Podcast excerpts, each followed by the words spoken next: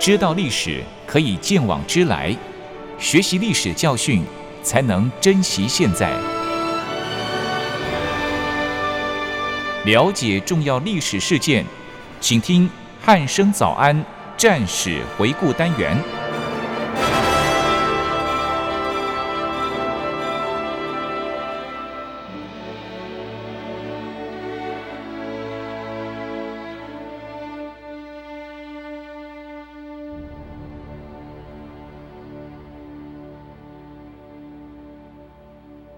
各位听众朋友，您好，欢迎收听今天的战史回顾单元，我是易明。今天邀请到国防大学的邹从龙老师来到节目当中，老师你好。哎，易明好，各位听众朋友，大家早安。嗯，是老师，上一次我们是分享这个一号作战当中的这个衡阳保卫战，还有这个长衡会战哦。那其实我们在聊到衡阳保卫战的时候，有。提到说，关于日军发起第一次这个总攻之前、中、后，对这个参战双方他们一些作战准备，还有这个经过的这个说明，相信各位听众朋友应该对这场战役有更深入的了解。那不晓得老师今天要为我们讲解的是衡阳保卫战中的哪一个部分呢？好，一鸣及各位收音机前面的听众朋友们，大家早安。透过上一集跟大家分享了在衡阳保卫战日军发起的第一次总攻的作战经过。相信大家除了对战士有更深一层的了解之外呢，希望听众朋友能对于衡阳保卫战在作战当中对于凝聚民心的影响及团结部队向心对作战成败的影响，是应该要特别留意到这一段里面的内容。那另外呢，所以今天要接续为大家说明日军在作战中接续所发起的第二还有第三次总攻的作战经过。要使听众朋友呢能够更体会官兵向心凝聚对战争的一个重要性。嗯，是。其实老师在上一集的节目当中跟听众朋友分享的是这个日军在衡阳保卫战中发起的这个第一次总攻哦，所以今天是要讲第二还有第三次这样子。欸、时间可以的话，是。好，那老师是不是可以在针对第一次总攻期间日军的作为，先跟大家就是做一下前情提要呢？好，OK，那基本上也因为上一次时间有点赶。所以讲把第一次总攻讲的内容不是讲的那么的那么的详细，那刚好利用这次机会呢，跟大家再做一个补充说明。那基本上根据日方的史料显示呢，日军在第一次总攻期间，他多是利用傍晚或者是入夜之后来实施他们所谓的作战。那基本上主要是因为他的在空中战力不足的一个问题。是。那对于面对这个驻华美国空军的一个一个威胁呢，他没办法全时段的投入在支援地面作战的这个部分呢，但是他还是能够在他的主力还有或者他主攻在发起进攻的时候，尽量给予所谓的空中支援还有空中火力。所以基本上不得不说哦，在这种。呃，空中呃是劣势的情况之下，还能够尽力而且适时支援作战，那必须它最主要就是要有一个很完备的一个作战计划，对，才能够同时把地面跟空中这种协同作战呢，再把它做个这个结合。是，那这种作战经验呢，必须经过多次的一个练习，或者是说在作战计划上面有很详细的一个拟定，他才能达成这样的一个任务。所以即使跟我国是敌对的哈，但是我自己个人在做这方面的研究的时候，真的很佩服日军参谋本部他们在计划作为的时候的这个能力，这是实在话。嗯，那另外呢，因为人数上没办法跟呃日军来相比，那而且在每个据点都遭到日军在数量上优势的一个战力压迫，所以国军第十军军长方先觉将军呢，除了缩小它的防卫圈之外呢，在在他的城镇守备方面呢，也采取了所谓的焦土战术。来削弱日军兵跟战力的一个优势的一个作战有利的态势。嗯，是。老师可不可以跟听众朋友说明一下，刚刚最后所提到的这个焦土战术是怎么样的一个战术的运用呢？是用火攻吗？还是呃，不是的哈，基本上这焦土战术这是日军在他自己的史料上面所写出来的。是。那我去看了一下我们国军那时候所用的一些战术战法的应用方面，其实焦土战术是指的就是国军在每一个据点在退却的时候，或者是撤离的时候啊，就把该据点破坏到。无法为敌所用，嗯，或者是让周边的一些物资都把它清光，是让日军也没办法去使用，接续或者是获得一些物资这样子。那从这样的一个作战运动的一个描述呢，在我在日军的作战记录当中所看到的，而且呃很特别的是去描述国军在衡阳城内用这样的一个作战方式，它造成它城内建筑因此被烧毁或者破坏啊。那也因为这样子的关系，让日军付出了相当大的伤亡跟困难。嗯，是，原来焦土战术对日军来讲其实是有这样子的打击的方式哦，因为其实他们等于是在异地作战嘛，其实他他这种拉长距离的话，他其实蛮需要就是所谓的资源，对这种物资的部分哦。是。那接下来是不是要请老师再针对第一次总攻之后的战况跟听众朋友们做个说明呢？好的，跟大家补充说明一下哈，基本上第一次总攻之后呢。日军他这一部分根据史料上面记载，日军第一次总攻是从六月二十四日的续战开始起算，一直到七月二日夜战夜间的一个战斗结束呢，总共历时九天的时间。是，这是期间伤亡非常惨重，特别是关佐层级，这关佐基本上就大概像我们的校级军官层级哦，校级军官的这种位阶嘛，位阶对他的伤亡最为严重。嗯、那我在看其他的资料上面，在比对上面才知道，基本上因为。呃，在这个后期啊，这就是就因为他的主要兵力已经去打大东亚战争了，是。就太平洋战争的部分，嗯，所以基本上调来的这些新兵呢，或者是从他们那个东北关东那边所调来的这些投入在这个战场上的这些新兵，嗯，基本上对战场环境不是那么熟悉的情况之下，他们的这些所谓官佐层级的这些军官干部，是。他都会身先士卒的发起攻击，哦，跑在前面，跟我来的那种感觉一样，嗯，对，所以基本上那。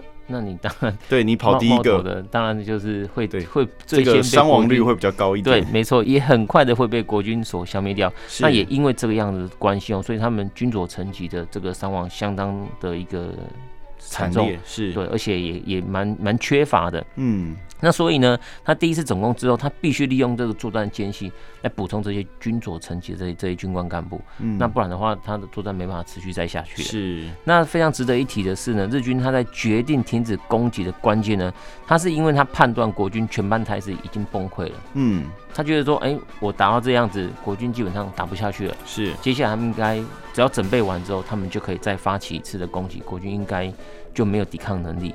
那甚至是利用他兵力的优势，以十四个步兵大队啊，对，在不到五公里的一个攻击正面上来包围国军，已然形成这样一个态势。等于说，在衡阳城的外围已经部署了十四个步兵大队，嗯，而且这个正面的这个包围的正面已经缩小到了不到五公里的作战正面，是，所以基本上已经把国军形成了一个。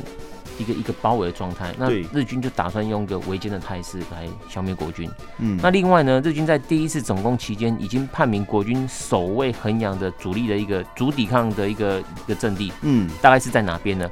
而且他利用这个作战间隙的时间呢，来修正他的作战计划，那把部队先期来突破国军衡阳外围的主抵抗阵地带的一角。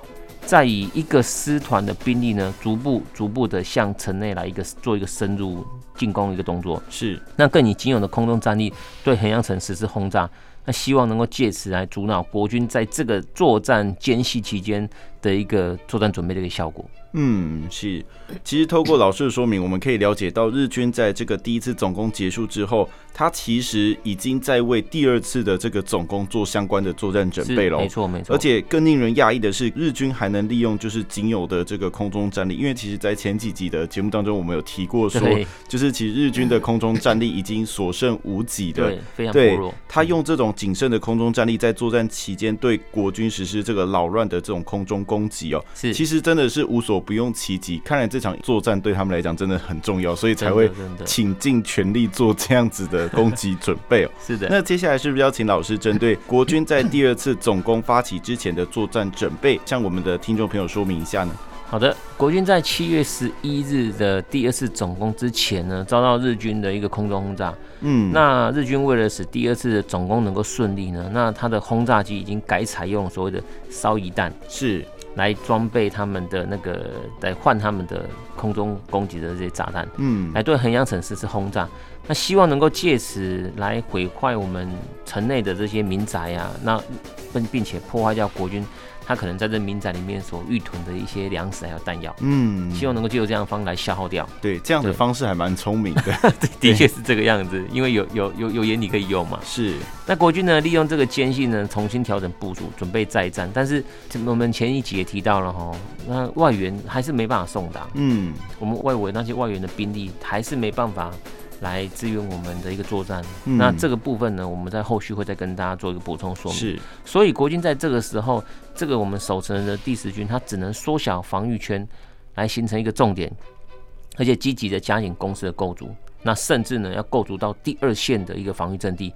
然后增大我们防御的一个一个纵深，然后争取时间以待外援。嗯，基本上国军大概是用这样的一个方式来来做一个防御的一个准备。那特别值得一提的是呢，我们我刚刚上面讲的日军的一个空中轰炸行动当中，诶，基本上被反而被日军这样子用那烧夷弹烧毁的这些民宅啊，基本上反而是非常多的一个数量。是那。国军基本上战力准备做的，基本上战力准备做的比较好，就是人员的部分，嗯，好物资人员人员特别是人员部分，基本上没什么太大的，因为这样的空中轰炸没什么太大的伤亡，是，但是物资就就就就没办法了，很多的物资啊，包含民宅都被烧掉，那导致于。百姓就是没没有办法，他他没房子被烧掉了，对，无家可归，对，无家可归，对，所以基本上我我我们也可以看来，我我们去想象一下这个这样的一个战争的场景，基本上炮弹是没有没有长眼睛的，嗯，战争是无情的，战火延烧了不会只有针对军人或者是军队，对，它是整个地区里面所有的居民百姓。里面通通都会被被卷入这个战火里面，嗯，所以基本上这也是战争的一个可怕。是，所以说我们在研究战史的时候，不单单只看到这个整个战术运用啊，或者是整个战那个战国到底是怎么样的一个呈现，而是我们要去仔细的去了解到它到底在整个作战过程当中，对于民生、对于人民、嗯、对于整个社会结构、经济的一个破坏的程度。是，其实这就是为什么大家一直会，我们军人非常了解战争，对，但是。我们不惧战，但是我们希望不要去打这场战争，因为这战火不会单单蔓延，只有烧在军人身上，啊、子弹不会说你是军人才打你啊，对对，对，不可能，而是整个战场上，你只要在这个区域里面的任何一个人，不管。不管你是 不管你是人民百姓或者是军人，嗯、他都会被这战火所波及。这也是我们在战史研究当中特别特别要嗯提醒各位听众朋友们，让大家去了解一下。你在看一场战史的时候，不单单只有看这个作战的经过啊，或者是好像跟听一场故事一样，不单单只有这样，而是你要去体会到这个、这个事件之后，这战争之。是它后面的一个背景是怎么样呈现出来的？这才是我们大家值得要警惕的地方。嗯，是。其实透过老师刚才的说明哦，我们可以知道说，其实这个烧掉的民宅哦，比这个国军的伤亡人员多太多了。真的，真的是。对，那这个民宅也造成就是大部分的百姓就是无家可归，甚至他所有一辈子的财产可能就在那里面，然后就付之一炬了，没了，付之一炬了。然后国军部队反而是就是没有什么损伤的。对，那其实这样子。其实就像老师刚刚所提的啦，我们这种这一场战争打下来哦，不可能只有军人去就是死亡或者是阵亡这样子，不可能。对，如果你只要是在那个区域内的。不管你是树木啊，或者是动物什么，对，都有可能 就是有生命的东西，只要有生命就会没了。对对对对对，是，对。那其实透过老师刚才的说明，我们可以清楚的了解到，这个衡阳的守城国军这时候的战力还有后勤能力，其实也算是一个非常不足的状况。没错，已经不太够了。那其实这时候就算有这个空中优势的国军。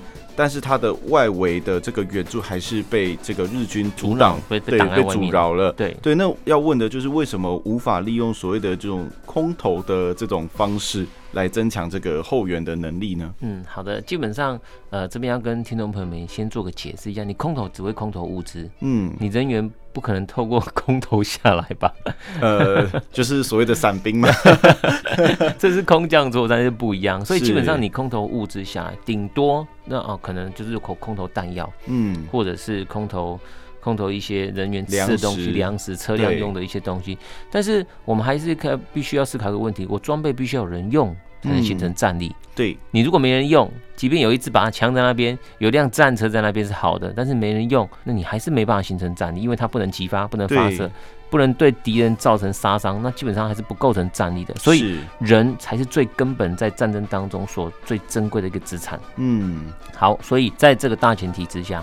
我透过这个史料考证呢，那国军虽然在那个美国航空部队的一个支援下获得了一个空优。嗯，但是我透过蒋中正先生在他日记当中记载有这么一段话，他就这么写了哈：美国空军投送衡阳之弹药，乃误投于衡阳西北六十里地之新桥附近，其轰炸目标亦往往以我军阵地与重要城镇任意乱投，嗯，使我军民遭受无谓之死伤。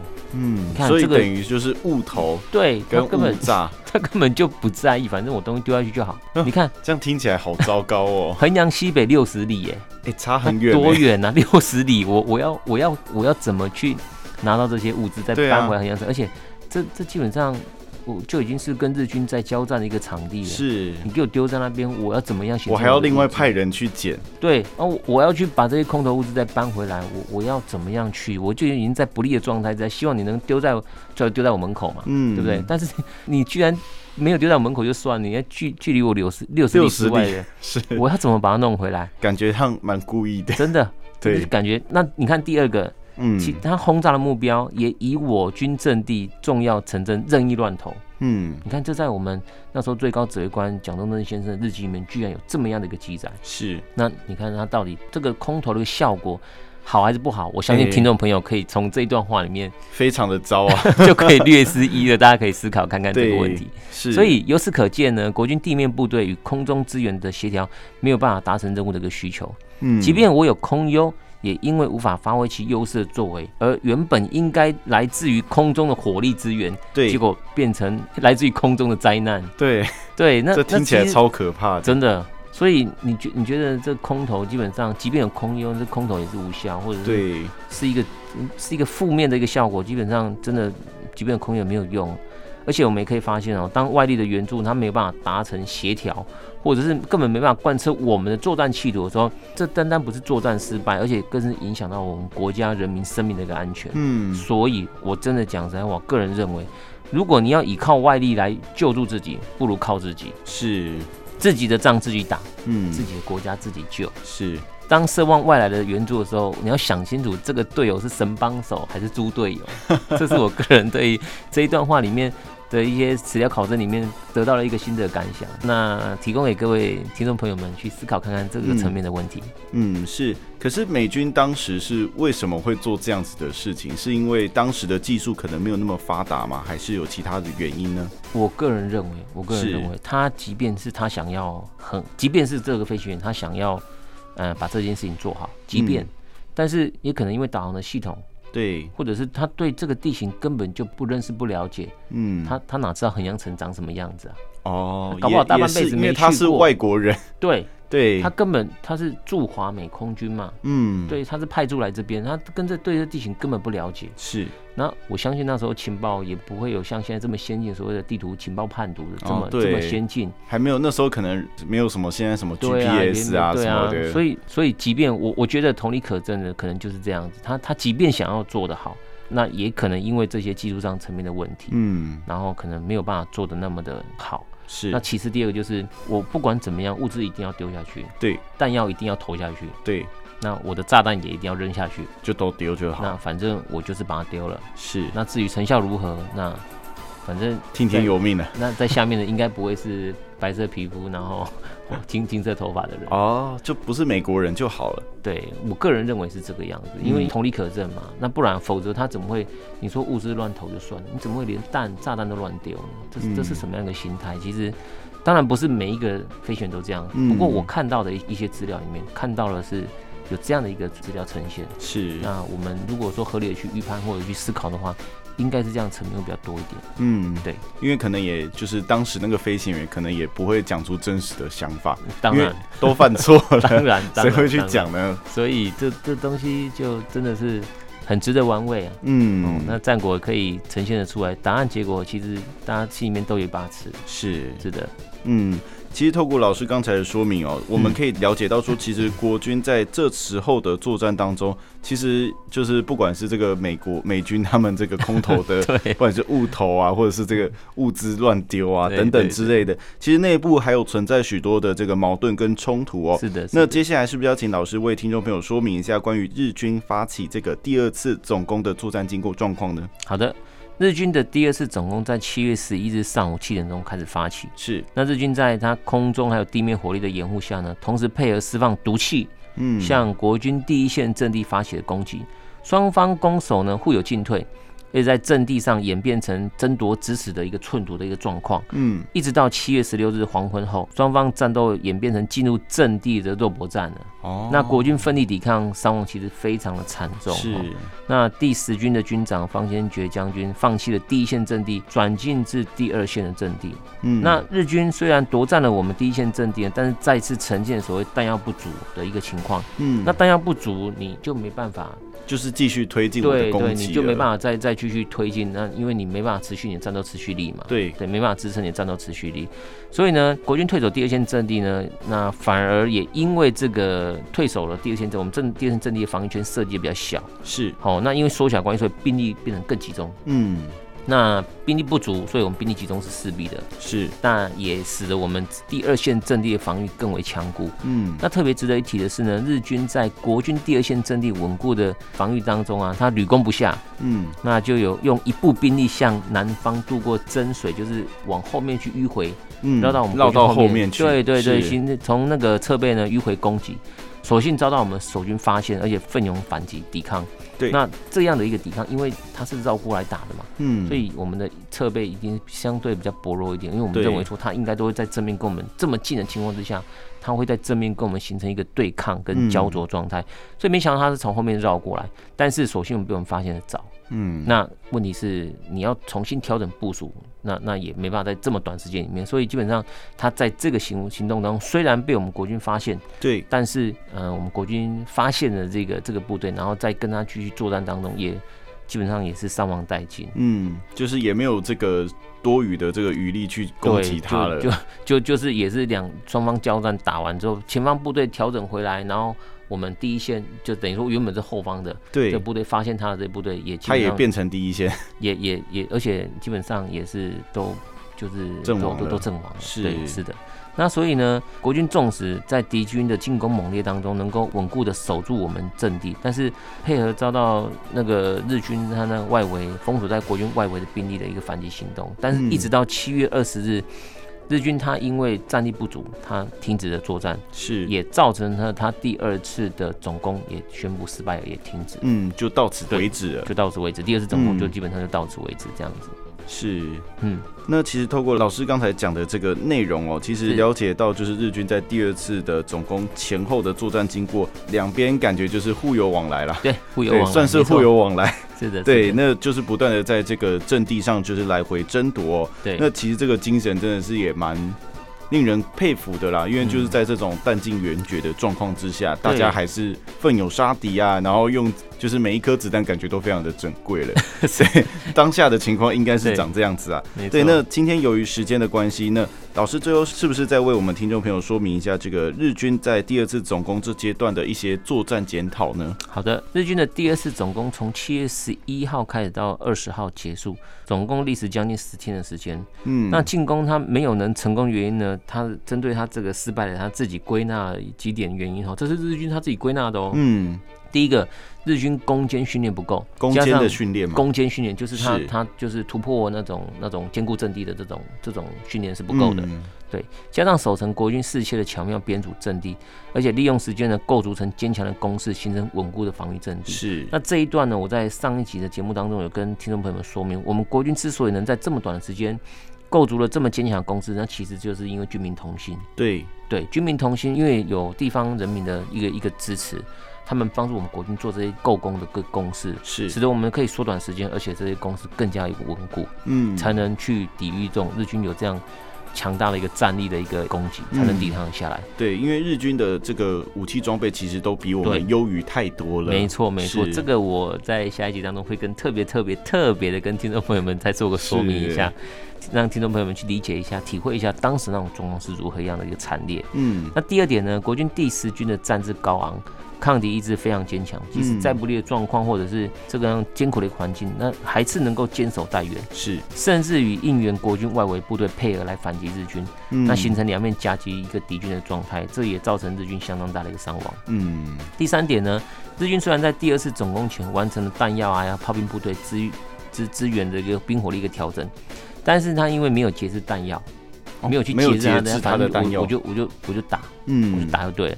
还有国军这个坚强的防御的作为之下，导致他第一线部队到最后就是我刚刚讲的哈，他呈现了一个非常不足，没办法去支撑他的一个作战持续力的状况之下，而导致于他要停止。总攻，嗯，那第四点呢，就是华美，呃，驻华的美国空军虽然资源有不利的状况，但是对敌人威胁敌人的这个功效仍然是存在的，这的确是这样的。你可以看到日军他发起这个攻击，大部分都在下午或傍晚或黄昏、中昏，嗯，就是故意挑这个时间比较不好的。你白天大白天的，你你都看得到，很明显啊。对，我就我就我就不来打。对，其实也是相当程度的去对敌军对日军造成的这样的一个威胁。嗯，虽然他是误炸。是，当然对。那另外呢，国国军面对日军在军事方面的一个打击之外，在政治方面其实也面临美国的压力哈。嗯，在特别在七月七号的时候，蒋中正先生接获美国总统罗斯福的致电。嗯，他里面这罗斯福讲了这么一段话，他说：“日军进攻华中所造成的严重局势，不仅使中国政府感受威胁，也使得美军在华的基础受到影响。”嗯，而且他声称了。我感觉中国已经濒临危地，如不能使用激烈敏捷的手段，则无人之共同目的是将遭受挫折之危险。嗯，如果说用外交口吻来讲的话，他其实他讲话挫折算是非常的已经蛮重的一个状态。对，就是告诉日本说，你们这样子伤害到我的利益，你们等一下就管走着瞧哦。哎，但是他基本上已经跟日本宣战，他他其实不太在乎这个东西，反而是我们国军听到这段话之后，应该是觉得说。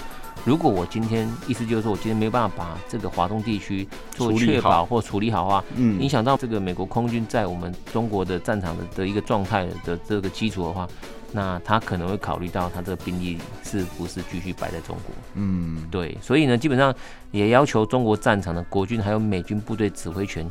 交由中国战场这个中国战区里面这个参谋长史迪威来掌握，嗯，也在这个时候提出来这样的一个要求，所以是。基本上我们国府在这个时候呈现的是一种有点内外都是、哦、对国府来讲就是有一点。就是我的指挥权要交给外国人，对你，你如果你搞不定，那你就交给我的呢。你把你的部队也交给我，把你的这个指挥权通通都交给我，让我来主导这一切。嗯，有这样的一个一个一个状态，但是其实就对一个国家来讲，是非常不尊重的。对，听起来蛮糟糕的。对，非常不尊重的一一种口语跟口吻。嗯、是。好，那今天就是在老师的这个说明之后，嗯、我们可以就是清楚的了解到说，就是 呃日军发起的这个第二次总攻的一些详细的经过。对对，那包含这个美军的 这个误炸，对我还蛮在意这件事情的，的，因为真的听起来还蛮令人意外的啦，蛮糟糕的。对，而且一个可能可以比较早结束的战争，就可能因为它这个误炸误射啊，或者是这个物资乱投，所以导致我们的这个。就是战事就继续的拖延下去，这也是有可能的。呃，基本上以以我们国家，我们的确是要拖延这场战事，但是我我觉得要强调重点是在于说，我我今天要能够打得久，你就必须给我物资。对，我人已经不够，你没办法补给我，但是你至少物资要够，要给我。嗯，结果连物资都你给我乱给不了。对啊，甚至我从我空中掉掉下来的炸弹，居然不是日军，而是。对，是美军自己 丢的。自己丢的。对，那真的是让人家很很很难去接受这样的一个。嗯、可以想象当时的这个国民政府应该是蛮怄的啦。国军真的是守的会真的是，你想想看嘛，我空中掉下来炸弹，居然上面是友军的，是友军的，真的。对，心里面会会真的蛮蛮蛮蛮纳闷，五味杂陈，真的是蛮纳闷，到底是为谁而战，为何而战呢？对，是。对。好，那今天因为时间的关系，那我们今天的战史回顾单元就到这里，嗯、那我们下次再见喽，拜拜，拜拜。